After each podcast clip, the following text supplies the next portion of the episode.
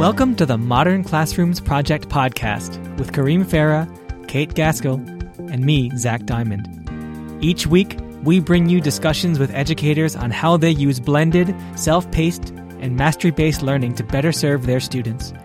We believe teachers learn best from each other, so this is our way of lifting up the voices of leaders and innovators in our community.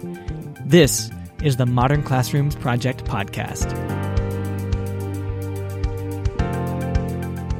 Hello and welcome to episode number 36 of the Modern Classrooms Project podcast. My name is Kareem Farah. I'm the co-founder and CEO of the Modern Classrooms Project, and I'm joined by the wonderful Zach Diamond. Zach, how are you? I am doing great, Kareem. I'm excited to be here.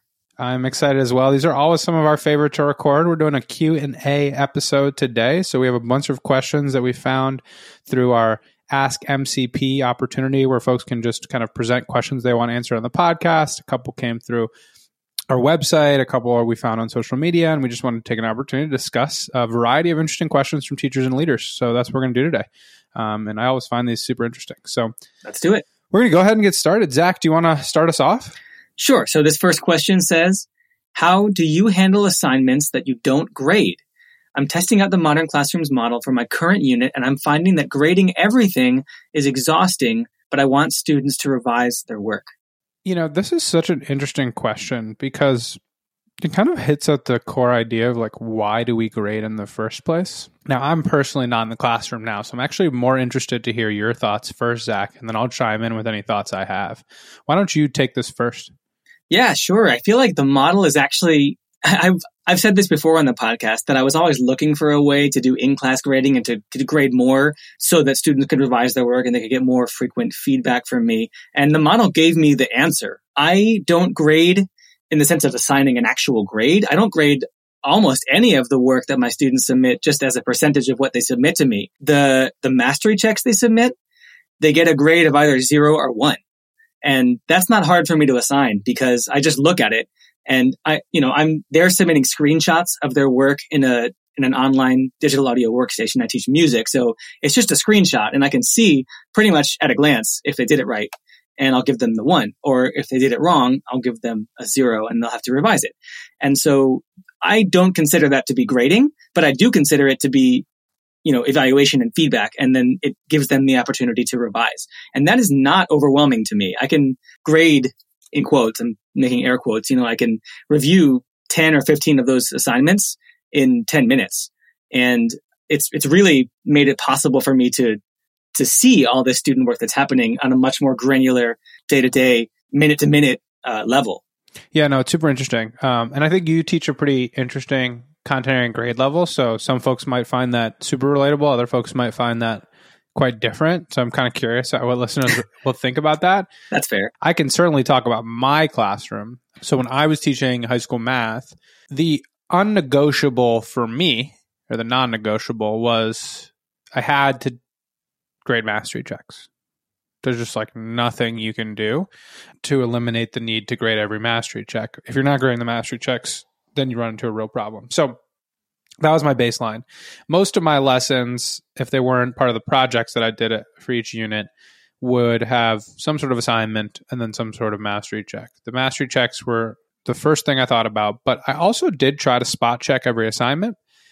And what I did was I kind of identified on each assignment like what are the sort of novel portions or questions? So if the assignment was, you know, two pages split up into five sections or five kind of topics or five sort of problems they had to try to solve, they all kind of had a different component to them. So I would say, like, I'm going to check one question from each of these sections, or these three questions on this assignment are the three most important ones. If a student can do those three, then they likely understand the skill. And I would spot check it that way. In some cases, I wouldn't even do that for certain students who I knew were kind of traveling through the content fairly smoothly and were mastering check, mastering uh, mastery checks quite comfortably. And then for students who I knew were hitting a lot of roadblocks or had a tendency sometimes to be overly reliant on a peer to the point where I wasn't exactly confident that they were actually understanding the skill and maybe we're just kind of gathering a lot of info from one of their friends or someone that they work with, and then we're getting to the mastery checks and struggling, I would watch those a little bit closer. Ultimately, I derived a lot of comfort in the fact that a student is just not going to get the mastery check right if they don't understand the skill. So if I'm falling behind and don't get the chance to grade every assignment, that's okay as long as I focus on the mastery check. And if they don't do well on the mastery check, I'm going to go back to their assignment and be like, hold on a second. Uh, what did you do on this assignment? Did you actually understand the skill? Did you work too much with a peer to the point where you didn't actually do the work? You know, and kind of figure out what the issue is. The reason why I do like spot checking assignments is because I do think that's where some of the best revision happens. You know, I really enjoyed going through 25 assignments in a class period and, and as kind of crazy as this sounds, I really enjoyed putting R at the top of their papers and changing the tracker to revise and then having really great discussions about what they missed or what they didn't quite understand about that particular assignment. You can do that with mastery checks as well, but there's something sort of rich and exciting about doing it with the actual assignment itself, because ultimately that's where the bulk of the work is happening. So that's how I uh, thought about it. And I know a ton of educators use a very similar approach to basically somewhere in between grading every single mastery check and grading every assignment to just grading the mastery checks. And like you kind of just start with what your capacity is, with the understanding that you can't do anything less than grading every mastery check and then building up from there. And with the idea that the more feedback you can give students, the better. So if you have the capacity to, try to grade all the assignments. But if it's overwhelming, pick some flashpoint questions on each assignment. And if that's too overwhelming, just focus on the mastery checks and then only go back to the assignments if the mastery checks are problematic.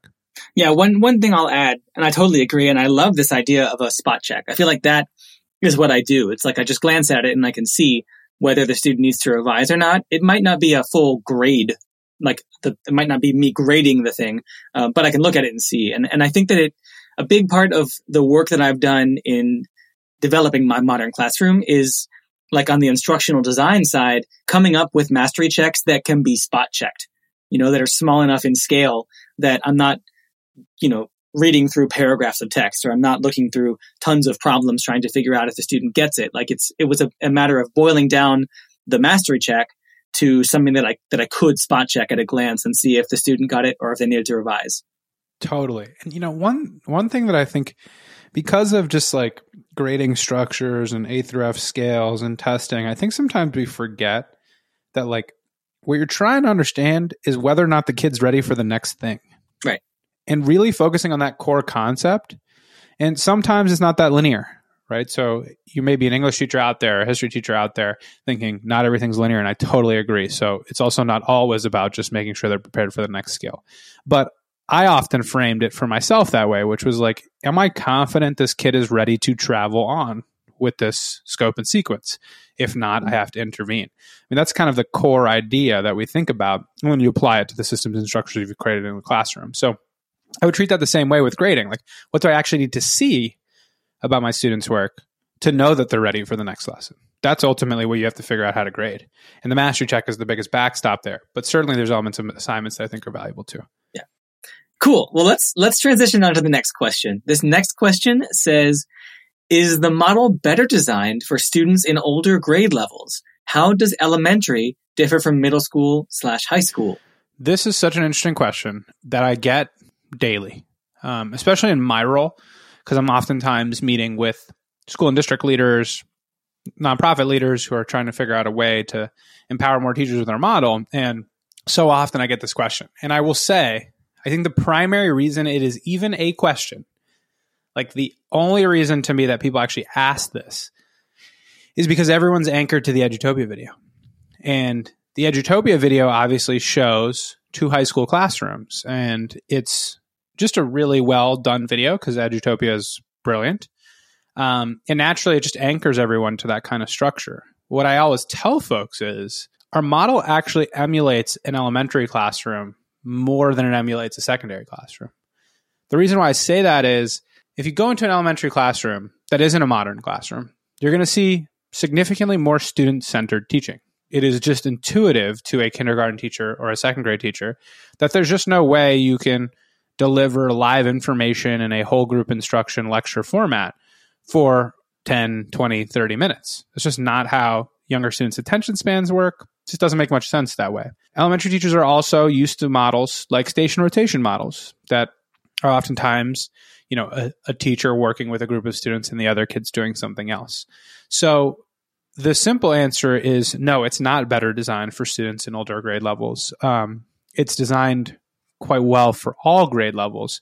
It is anchored at the secondary and particularly the middle and the high school level, partially because we as founders were teachers at that level. So the first group of teachers we trained were at that grade level, and, on, and you know the first round of mentors we developed were at that grade level. But as soon as we started training elementary teachers, it was so incredibly clear to me. The first group of elementary teachers we trained were in Bellwood, um, out in Pennsylvania, is they were just absolutely brilliant at the implementation of it. Where the changes, it's not even really changes, where the things you need to think about if you're doing it at a different grade level, particularly with younger students, is one, where in the scope of their day are they learning in a quote unquote modern classroom? You know, an elementary teacher is not going to take all blocks of the day and convert it to this style. The second thing you got to think about is just the degree of self direction you want to think about with students. How long uh, a period of time are they self pacing? Is it one week at a time, three weeks at a time, a month at a time? But what I would just generally say is do not in, underestimate the capacity of a younger student to be a self directed learner. In fact, I actually think in many cases the younger students are the best self directed learners. And it's the older students who are used to highly sort of sit and listen models where they aren't at the center of the learning experience and will express the most pushback. Yeah, I have, you know, I couldn't say it any better than that. I completely agree. As a middle school teacher myself, I, what I'll add is that, you know, I I learned the model from you. Uh, actually, you personally trained me, and I also saw your classroom, and that's essentially the model that I took to my classroom when I first started rolling it out. And you know, I had to make some changes to my own personal style of teaching and my own interpretation of the model, particularly for my younger students. But what did not change is the sort of philosophical foundation of the model, which is blended learning, self-paced, and mastery-based learning, right? And those those three things they work in K through 12 through, you know, bachelor's degree, master's degree. I feel like it's it's just a, a more effective way of learning. It doesn't matter how old you are. There are obviously some unique considerations at every level, but the model itself and the, and the pedagogical, philosophical foundation of the model is applicable at any level. And I will add, one of the best ways I know this to be true is it was just actually a couple months ago that I was on a meeting with a group of university professors. Now, these were professors teaching at a very strong university, and they were implementing the model. And it was so interesting to hear that the challenges they were facing were no different than the challenges teachers at the K 12 grade levels were facing. And it kind of taught me this idea that, like, even college students are not particularly great at being self directed learners. And it has nothing to do actually with their age and everything to do with what they've been exposed to as learners which is why if students have been exposed to environments that are continuously reinforcing the idea of I sit, I listen, I take down notes, I regurgitate, then they're not actually, you know, really well equipped to be in the driver's seat of the learning experience and they need the model the most, but they actually will potentially express the most pushback. And that really has nothing to do with grade level. And oftentimes the younger kids have been least conditioned in that way, which is super, super interesting. Yeah. Awesome. Let's go ahead and pivot to the next question. Um, I really like this one because I don't actually think I've answered it in a while. And I'm super curious to hear your thoughts, Zach. The question is what structures and systems outside of your normal class period, your sort of 8 to 3.30 day, are helpful in supporting a modern classroom? Yeah, so it was interesting. When I first read this question, my first take was it was sort of like I realized that my my sense of the the boundaries of my class, you know, the periods that I teach, are a little bit less solid than they were before modern classrooms because of how accessible modern classrooms is outside of class. You know, a student could be 100% engaged in my class, learning, working, you know, at seven in the evening because they're doing it from home. And so the modern classrooms model itself gives the students a lot of power to, to learn outside of class, you know, the class period what I think I would say as my answer to the question is that the data that is provided by the model in the in the in my pacing tracker, right, is so valuable in communicating with parents. I would definitely consider that to be non-class time work that I do. And when I can say to a parent, lesson 4 is on pace, but your child is on lesson 3, so we need to help help him find some time to catch up and finish lesson 3 so that he can be on pace. Or I can you know, send out automated emails to the whole entire class. I mentioned this on the last episode of the podcast that I was on. I've like written about it on my blog. It's, it's like a huge thing that I've implemented. It's not a big deal, but it's so powerful to be able to send 150 emails to parents because I have the data in my pacing tracker. And so that is definitely a huge benefit to me that comes from the model, uh, not directly to my teaching, but clearly to the to the learning of my students. Totally. I mean, I think it's a super interesting one is like how you engage with parents and just provide open accessibility. A lot of folks will make things like a parent module um, or just like sort of a, a, digital syllabus to allow folks to kind of constantly check in on what's going on in the classroom. When I read this question, I took it in a different direction, which was like, how do we create space for students to access learning when it's not their particular class period. So I have a couple of thoughts on this. One, I think it, it hits at a really core equity issue, which is one of the reasons that I believe so deeply in sharing this model with as many teachers as possible is I think it's pretty inequitable. It's deeply unproductive to say, hey, I'm going to deliver live information to my students and if you don't make it to that live delivery of information, you missed you miss out it. on the bulk of the learning experience. Right. right. And one of the things we have to be aware of with students is if they're not able to make it to class, oftentimes it's out of their control. And a lot of times, what they would love to have is just a safe space to work, potentially that's quiet, that has access to the resources necessary to do the work. So I really, really loved as much as possible. Obviously, teachers are literally the busiest people in the world, so we have to be very conscious of teacher time. But I really liked creating an open door policy and creating these really unstructured hours where anyone could just come into my classroom. So I'd pick certain days in the week and I'd just be like, I'm here till 5 p.m. on Tuesdays and Thursdays. Sometimes, by the way, I wasn't even available to help. I would just be like, my my door's open. I'm going to be in the room. I'm actually doing my own work. I'm grading. But you can come in here you can grab a computer. If you have a question, put your name on the board, and as soon as I'm done doing my thing, I can come in and check in with you. But it created a safe space and a structure for kids to catch up or get ahead if they knew that they were going to, you know, have something that was going to stop them from being in class down the road. And I did a similar structure with lunch. Again, a lot of times I'd say, I'm actually not talking to anyone during lunch, but you can come in here. And I even did this, and this is totally up to your school building and your school leaders and all the systems and structures at your school. But I even did that with my class periods. So a kid would sometimes come in to my fourth period class who wasn't in my fourth period class. Maybe they had lunch then based on the way the schedule was. Maybe they were a senior who didn't have classes all period. Or maybe another teacher said they were ahead of the game and they could pop into my class for 30 minutes to catch up. So I really liked creating this structure where, look, I am the leader of a learning space. And that learning space welcomes kids who want to continue to push forward through content and have good discussions. As long as they're following sort of core class policies, they're not disrupting their peers, they're using their time productively and all that good stuff. And I encourage folks to also think about, especially if you have, if you can make an impact on sort of the larger scale of your school, is like how can you also create systems and structures for kids to be able to have a safe place to access the content through the learning management system, even when it's not your classroom. So at Eastern, where the Edutopia video was filmed, we actually had a power hour model. The power hour was an hour after school where teachers would stay in their room. So if I wasn't staying for power hour, because I don't stay on Wednesdays, I knew the teachers who were staying for power hour, and I could also tell those teachers, hey, these seven kids from my math class are going to be coming in. They're going to be working on lessons two, three, and four in unit five. They're all going to be able to access it on Canvas. If you just don't mind making sure they can access a laptop. If not, let me know. I'll make sure that I have a laptop. Here are the tools and resources they may need. So just really creating the conditions to make that happen was super, super useful. Um, so I would say that's probably the biggest way to support students in a modern classroom outside of normal class time is making sure that there's a safe space with the appropriate resources for kids to continue their learning, even when you're not there.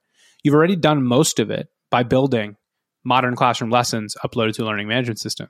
So there's just kind of one last frontier, and that's just making sure that there's a physical space with an adult who can monitor them, largely for like behavior issues, and just making sure that they're you know doing things that are appropriate. So that's the biggest piece for me. Yeah, yeah, absolutely. And this is what I was getting at too. I, I completely agree. Like with the boundaries of what your class period actually is, the start and end of your class are not relevant to the student's learning. You know, I remember because at my school, fourth period was sixth grade lunch and fifth period was seventh and eighth grade lunch. And so sometimes sixth graders would walk into my seventh and eighth grade class. We mixed grades in the arts classes at my school, but it was a different class, like a different prep. And because, you know, the lecture or the particular lesson isn't tied to a particular day because of the model, the sixth grader can come in, right? As long as they're not, you know, disrupting anything. They're not interrupting anything because I'm not teaching a lesson. You know, they can come in and do that and they have access to me even outside their class time. And the fact that, you know, lesson four is on pace for the seventh and eighth graders today does not affect the lesson that they're on because I'm there and my time is available to them. Yeah. And, you know, I always say one of the things that we should ask ourselves, particularly about traditional environments, is when we get frustrated with kids, whether or not they're actually right. yeah.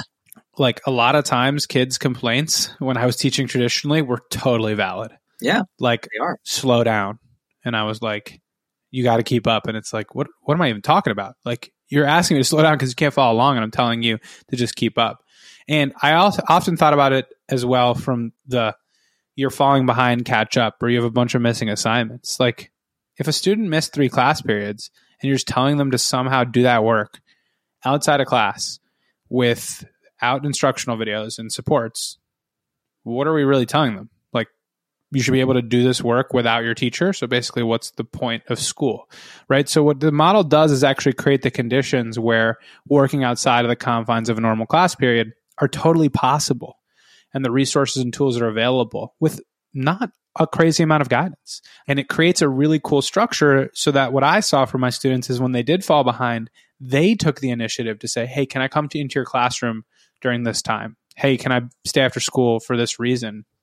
Whereas before, like I had to beg kids to do that. I was like, can you please stay after school? You're behind. Can you please stay after school? You have a D. Can you please stay after school? I know your parents are frustrated. Now it was just like, you know, you're behind. They're like, I know, I got to be here. I'll be here Tuesday from 3 to 4 p.m.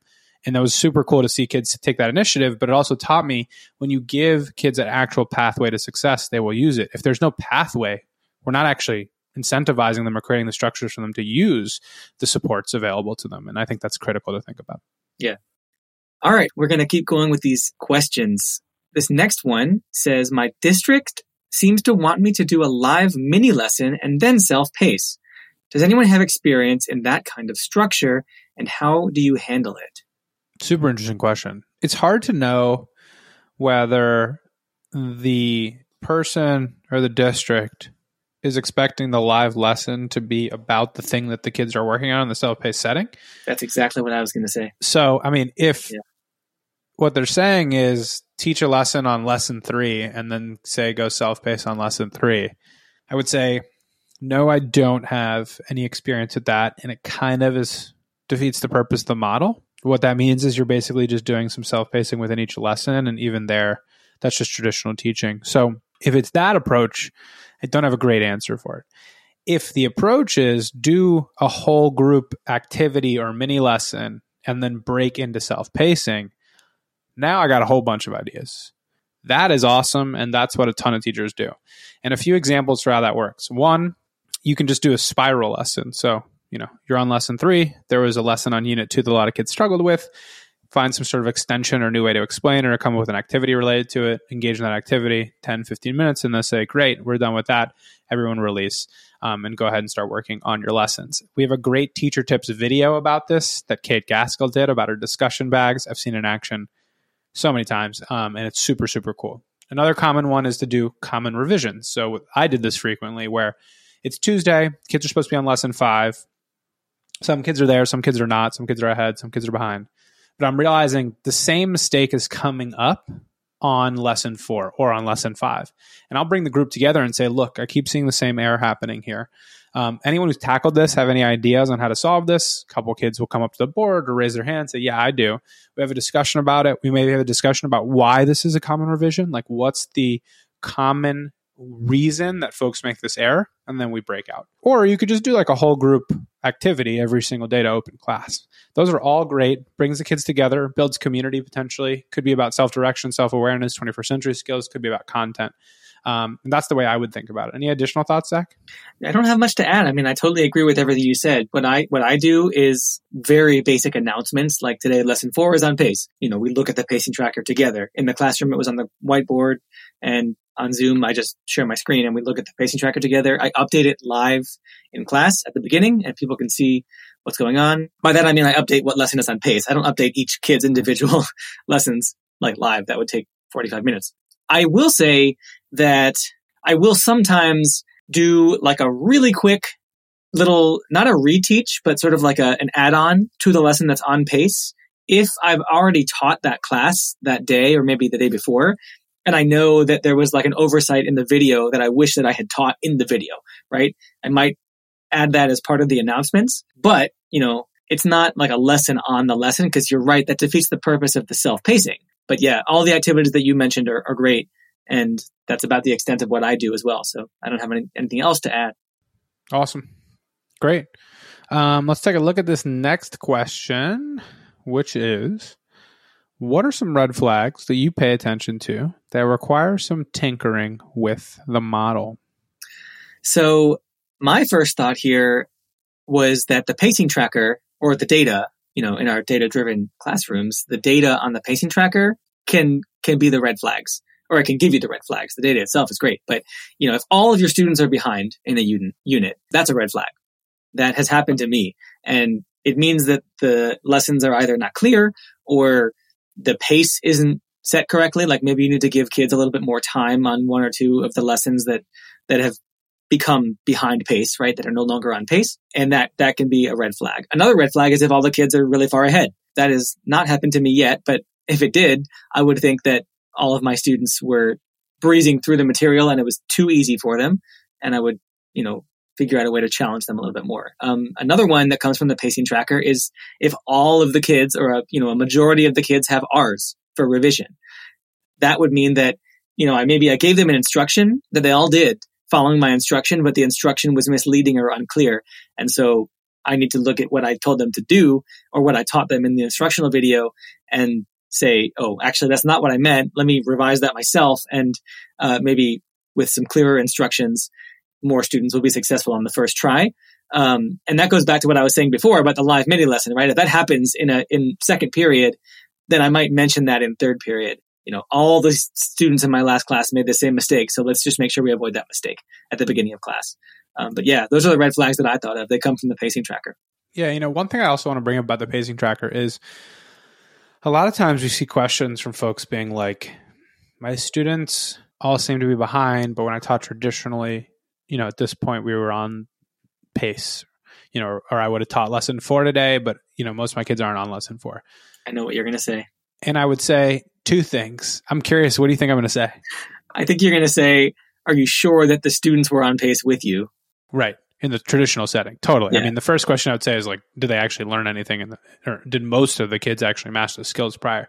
The second thing I would say is you might not need to adjust the pacing. You just might need to adjust the amount of busy work kids are doing.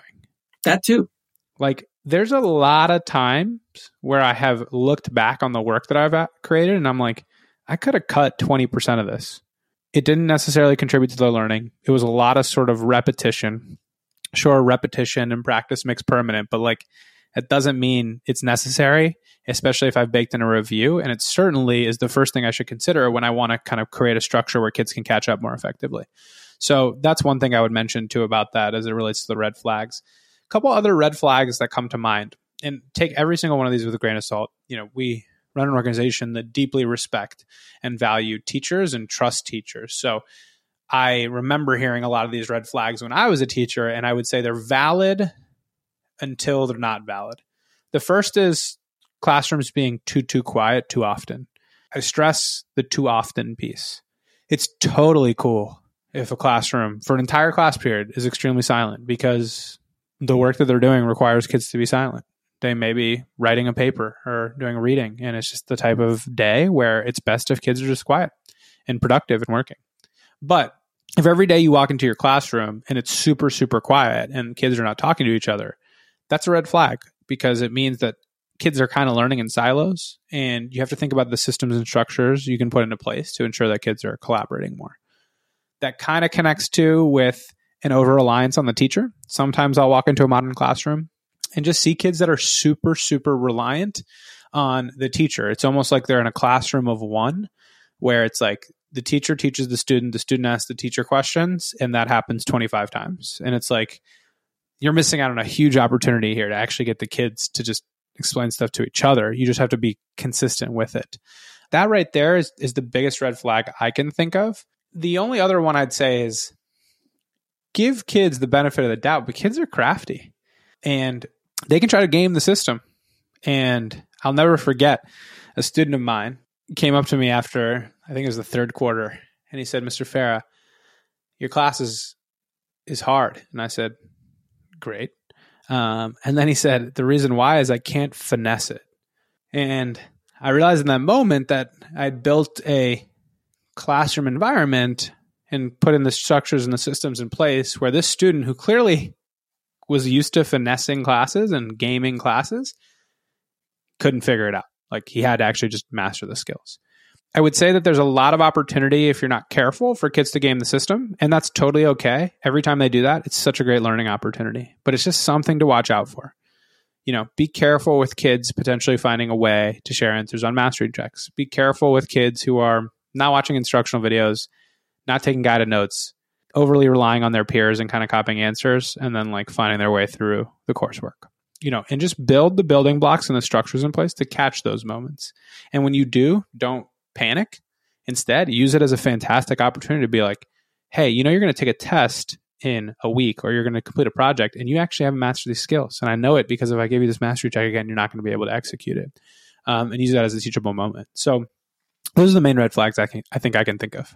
Yeah, you know, it's funny that the story that you just told about that student, I feel like that's what I was getting at when I was predicting what you were going to say. It's like in, in the traditional model, you know, I was on a particular pace, but the kids were finding ways to either keep up with me or look like they were keeping up with me. I thought they were keeping up with me, but I really didn't know. And I remember when I went to visit your classroom at Eastern, you said that the model really shines a light and you might be surprised at what the light reveals when, when you shine that light on the learning of a whole group of kids.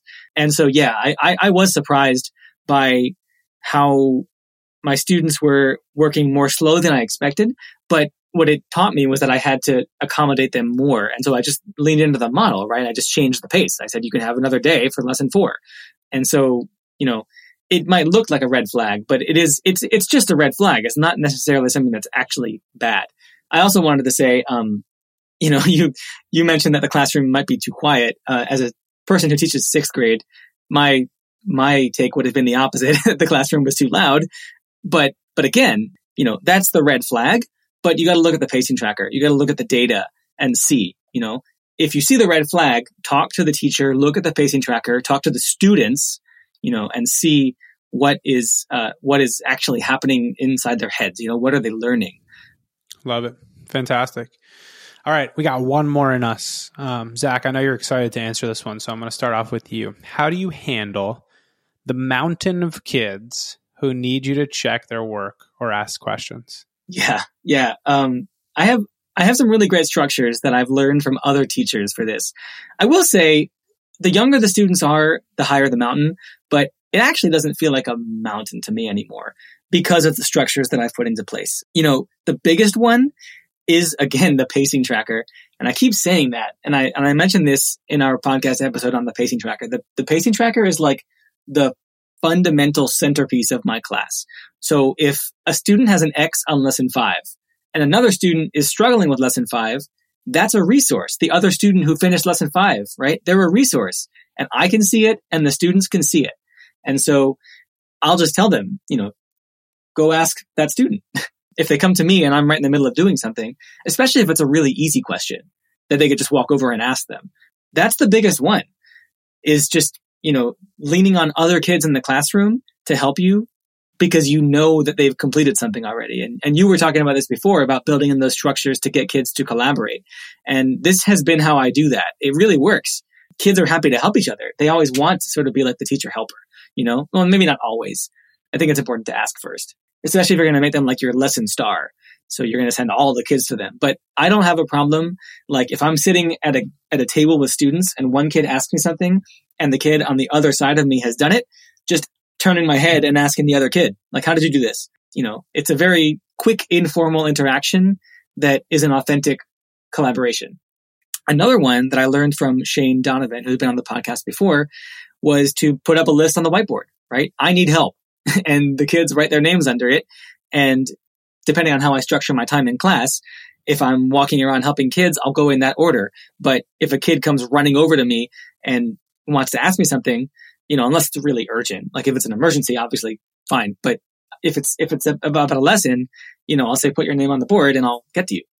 And that's been a really great structure as well. That's obviously not so much the case in virtual school. that's um, an in-person thing, but setting up a sort of a an ordered line basically of students that I can check in with one at a time and making sure that I get to as many of, them as I can. I love it. I love it. I don't actually those I mean those two to me are the best strategies that I've seen in action. That's not to say they are literally the best, but they're the ones that I've seen at scale. A couple thoughts on both of them. First of all, on the put your name on the board model where, you know, you have a question, kids puts their name. Um, I learned that strategy from Demi Lager, who's an awesome mentor. And one of my favorite things that she did was she actually color coded it with the red, orange, and green, like the stoplights. Have you seen this, Zach? Yeah. I've seen her. I've actually seen her doing it. Yeah, no. And I, what was so fun about that is kids didn't actually use it all that well. I mean, they were great about putting their names up. Um, but what they weren't great about is the idea was that the red was, this is urgent. The orange was like, I'd like your support, but I'm not freaking out. And the green was like, whenever you get a chance. And kids were so bad at actually classifying. Everyone just put their questions in red. And it just led to really interesting discussions around how you prioritize and actually measure the urgency of something. And it also, like, I was sitting there and I remember watching the class thinking, whew, I would have been so bad at that. I would have thought everything was red. I still think everything's red. I thought that was a super cool thing that is really, really powerful. The second one is on the collaboration piece. I think I probably told both of these stories at some point in the podcast. So if listeners are like, Kareem, shut up, you've just said this before, I apologize. But I want to stress the fact that getting kids to collaborate, like you have to really prove to them that they can learn the content by collaborating with each other. So when I was in a situation where some of my high school students were so reliant on me, I mean, I, I was a, I think I called the pinball effect where I was just like bouncing from kid to kid, table to table, student to student, and just answering questions. And I was like so tired. And I was like, what is going on? Why am I answering so many questions? And I realized the kids were taking for granted that they just had so much access to me that they were just going to ask me questions whenever they had them. So one day I walked in, I just said, I'm not speaking to anyone today, but you still have to be working through your content. And they were furious. They were so mad at me for saying I wasn't going to talk to them today. And I took out a clipboard and I said, I'm just going to take notes on how you handle this. And that even made them angrier because they were like, What do you mean? So you're just not going to answer questions, but you're going to observe us? And I was like, Yeah, that's exactly what I'm going to do. And I'm going to give you feedback on your capacity to handle navigating this learning environment when you don't have the teacher to rely on. And what it ended up doing was actually created a structure for them to truly realize that they could lean on each other and achieve pretty great things. So I wouldn't underestimate sometimes that you have to take a hard line and show the kids and allow the kids to prove to themselves that they can actually just collaborate with each other and that they don't actually have to ask you all the questions that they have and that they're going to be just all right. So that's the other thing I'd add there. Yeah. Yeah. And I can't overstate like how pervasive that has to feel also, in my opinion, in the classroom. Like constantly sending kids to other kids, constantly. If a kid asks me a question, I'll ask another kid the same question who's already finished that lesson as if I didn't know the answer. Genuinely. You know, I mean, I probably do know the answer, but it's just, you're right about showing them that it can happen. And it just has to be part of the culture of your classroom. It has to be pervasive. It has to feel like everyone there, particularly those who have finished a lesson that you're working on, are a resource. And I think that, I mean, the model gives us that, uh, that, that structure because you can do that. You can look at the pacing tracker and see.